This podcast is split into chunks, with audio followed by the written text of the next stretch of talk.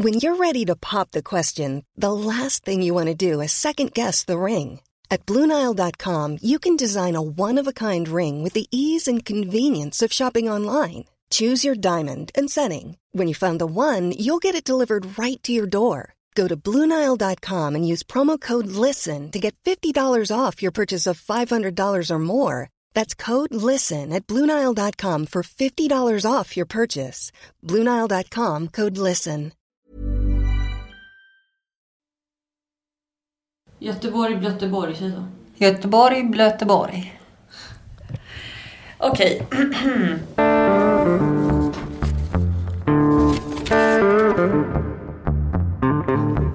Välkommen till Nattluft. Jag heter Gabriella Lahti. Och dagens gäst, Skelettkvinnan. Fast hon heter ju egentligen Helena. Lite kort.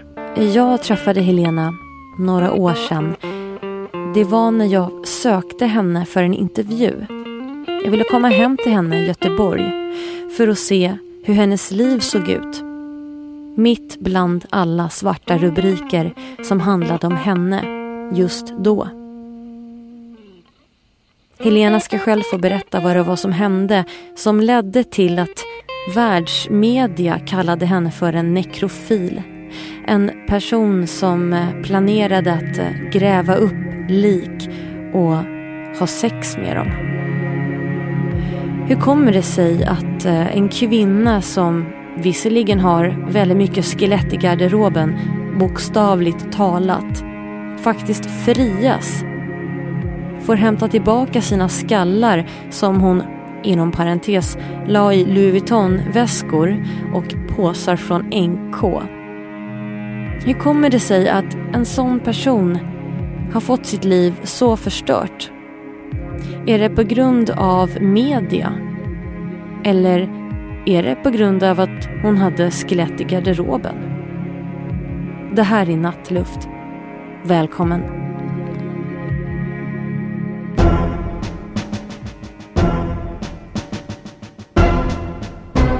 Eh, jag har varit på militärmässa med eh, en kompis och ja, eh, kollat på vad som finns att köpa i militärsammanhang och jag samlar ju på tyska och sovjetiska grejer. Tysk för, första världskrig och sovjetisk kalla krig. Gärna 70-80-tal. Det är lite specifikt där för jag är inte intresserad av perioden innan eller efter. Hittade du någonting kul? Ja, två väskor fulla blev jag tvungen att bära till bilen. Eller rättare sagt, jag skickade iväg min kompis och och fick bära iväg de här gymbagsen, två stycken. Fulla med grejer. Bland annat fick jag en eh, tag på ett sikte till en RPG 7. Vad är det? Det är en, ett raketgevär. RPG 7 är en rak raketgevär som är eh, synonym med raketgevär. Slår du upp ordet raketgevär på internet så hamnar du nog på en bild på en RPG 7. När jag säger skelettkvinnan, vad tänker du då? Jag har gått upp i vikt. Nej men eh, jag tänker på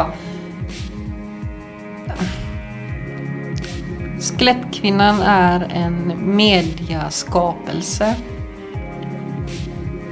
Det är så som jag blir identifierad i media som det jag har varit anklagad för. För att folk ska enkelt ta till sig. Det är liksom, jag är ungefär lika mytologiskt väsen. Jag är en prefixvarelse. Ungefär så tänker jag när folk säger skelettkvinnan. Jag, gillar inte ordet. Jag hade hellre varit knivkvinnan eller bajonettkvinnan eller något roligare. Och för de som inte har hängt med. När det gäller det du blev anklagad för, vill du dra en snabbis? Uh, ja, det ringer på dörren. Eller jag har druckit mig full 5 september 2012. Det är också det dagen då livet stannade upp. Jag har inte gått vidare sedan dess. Jag... Det känns fortfarande som att jag sitter kvar i häktet. varje dag. Men eh, i alla fall och så knackar eller ringer polisen på dörren. Det är lite olika varianter på det hela. Och så, så öppnar jag dörren och så får jag pistoler riktade mot huvudet bland annat. Så jag vände mig om och tittade in mot vardagsrummet och så, så såg jag eh, uh, strumpistoler och sådana här saker som tänkte, ja det, de kan ta mig för mina, vad heter det, pepparspray kanske och sådana här saker. Jag vet inte. Ja, först trodde jag pepparspray kanske är lagligt, vad vet jag. Men äh, skeletterna tänkte jag inte på. Det trodde ju inte jag att det skulle bli några problem. Jag visste ju att det var lagligt. Jag har ju läst alla förarbeten. Jag har pluggat in det här ämnet och uppenbarligen så visste jag mer än åklagaren. Men då blir jag eh, i alla fall, de säger att jag ska på knä, men jag säger fan heller. Jag, jag vägrar gå på knä, men så de drar ut mig sidledes, slänger upp mig mot eh, väggen i salen, tullar mig. Sen så sätter de handklovar på mig uh, och tvingar mig att sitta på handklovarna. Och det gör jätteont.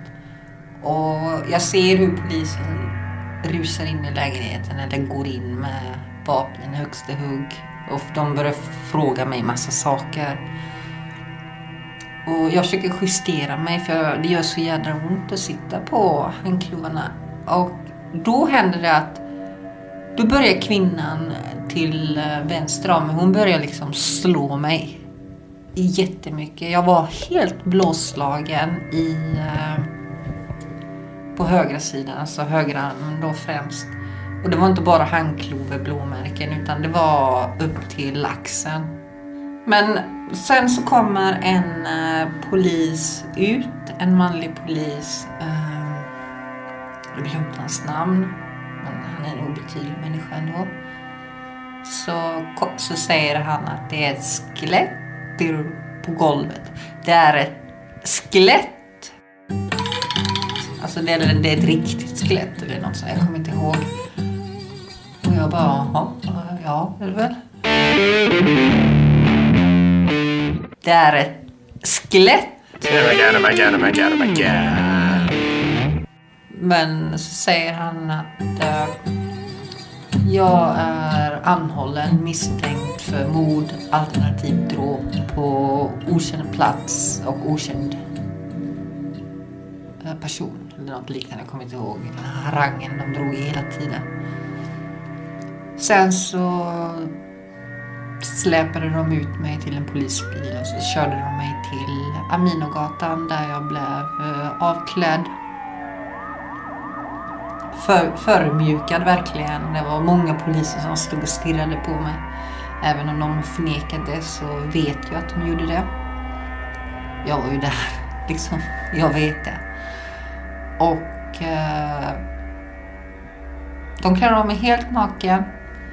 Och, jag får, och så säger det någon ur eh, eh, publiken, om man ska säga, använda den termen, som säger kan hon inte få en filt att skylla sig med?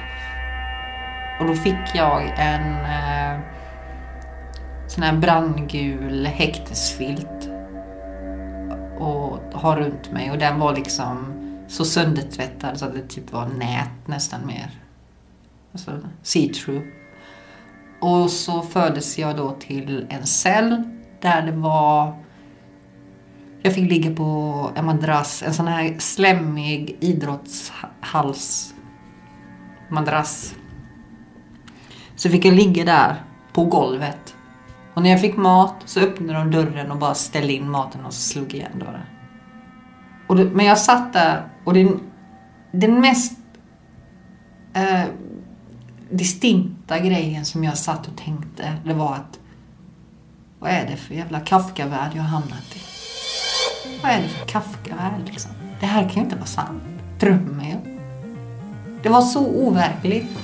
Att när polisen säger till mig i första förhöret att jag är misstänkt för mord så sitter jag och skrattar han rakt i ansiktet. Jag skrattar högre och högre för varje gång han säger Förstår du inte allvaret? Du är misstänkt för mord, alternativt dråp på okänd plats med okänd.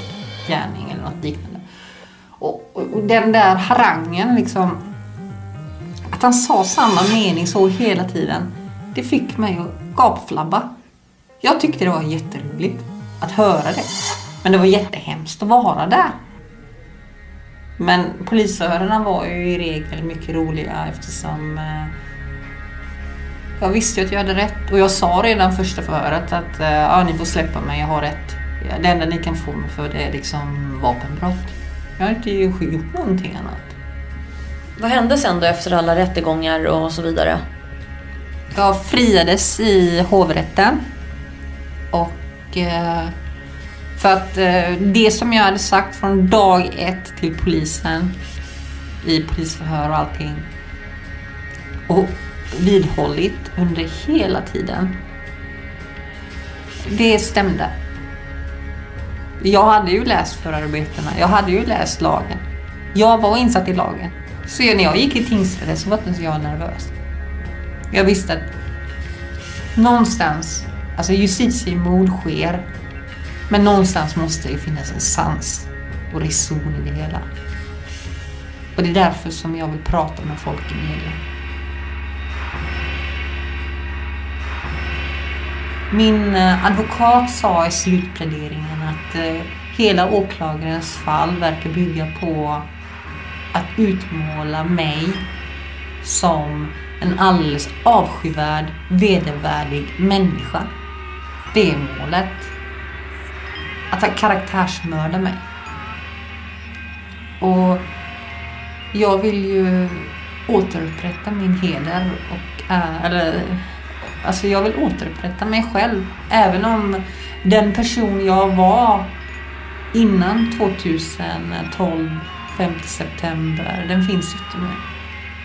Och den personen jag blev innan jag friades i hovrätten, den personen är också borta.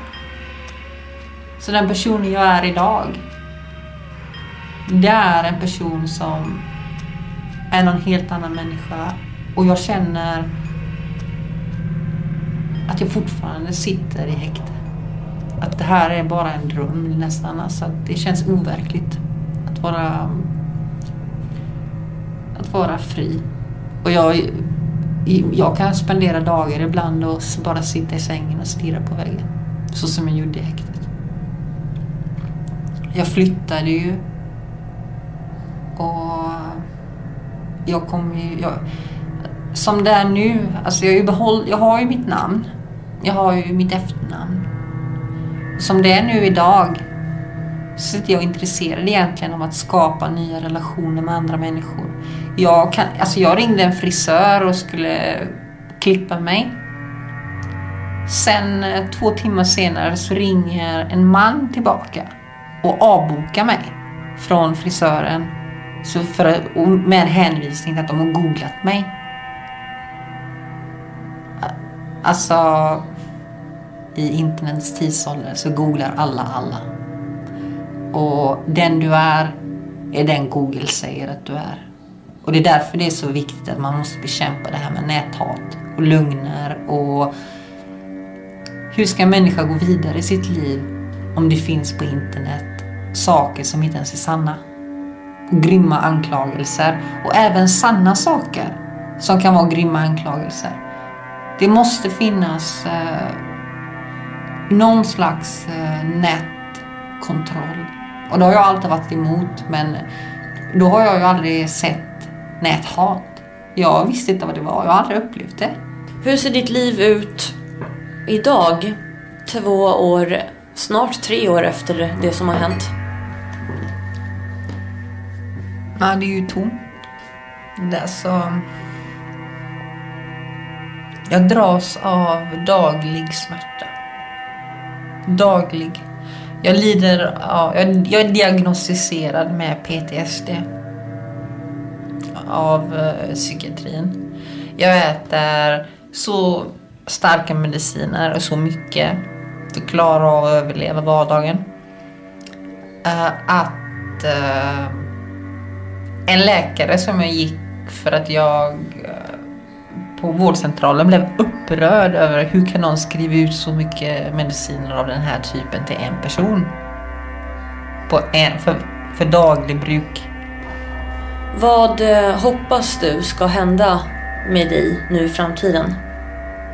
Att jag får 15 miljoner i skadestånd så jag kan lämna det här skitlandet. När får vi veta? Om åtta månader behandlingstid. Och jag lär ju inte få 15 miljoner, jag lär ju få 50 000. Eller någon sån här förolämpande låg summa. Eh, men med tanke på den skada jag har blivit utsatt för och försök till justitiemord så tycker jag att staten ska ta sitt ansvar. Så jag ställde frågan i min eh, ansökan att jag vill veta vad människas liv är värt. För får jag 50 000 kronor då vet jag att okej, om det är någon människa jag inte gillar så kan jag sätta 50 000 på bordet och så är det över med den personen. Eller? Vad är logiken bakom en sån sak? Varför, hur, hur kan man värdera ett liv?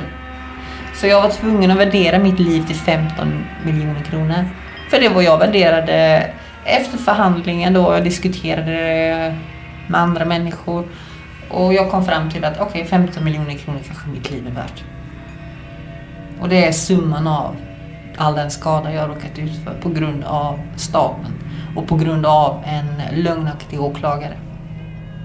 För att jag kan bevisa ren manipulation, lögner från hennes sida. Att hon säger att jag hade bårhuskod i en presskonferens när hela pressen är där och påstår att jag kan ha hämtat delar där. Men att de inte vet. Det liksom lockar ju till förstör, livsförstörande rubriker. Och sen eh, så säger hon att bårhus måste vara försiktiga med sina koder och säkra sina anrättningar. Men när förundersökningsprotokollet hon samtidigt höll i handen sa det att jag inte hade några koder till några bårhus. Så jag fattar inte. Hur, hur, hur fungerar det? Det är ett karaktärsmord och ett försök till justitiemord. Och 50 miljoner det är en liten summa fortfarande. Hade det varit i USA så hade jag fått miljarder. Det är kanske dit du ska flytta. Ja, då får jag skjuta i alla fall. Där stänger vi av. Ja. Du har lyssnat på Nattluft. Jag heter Gabriella Lahti. Och dagens gäst, Skelettkvinnan. Men, ja. Hon heter ju faktiskt också Helena.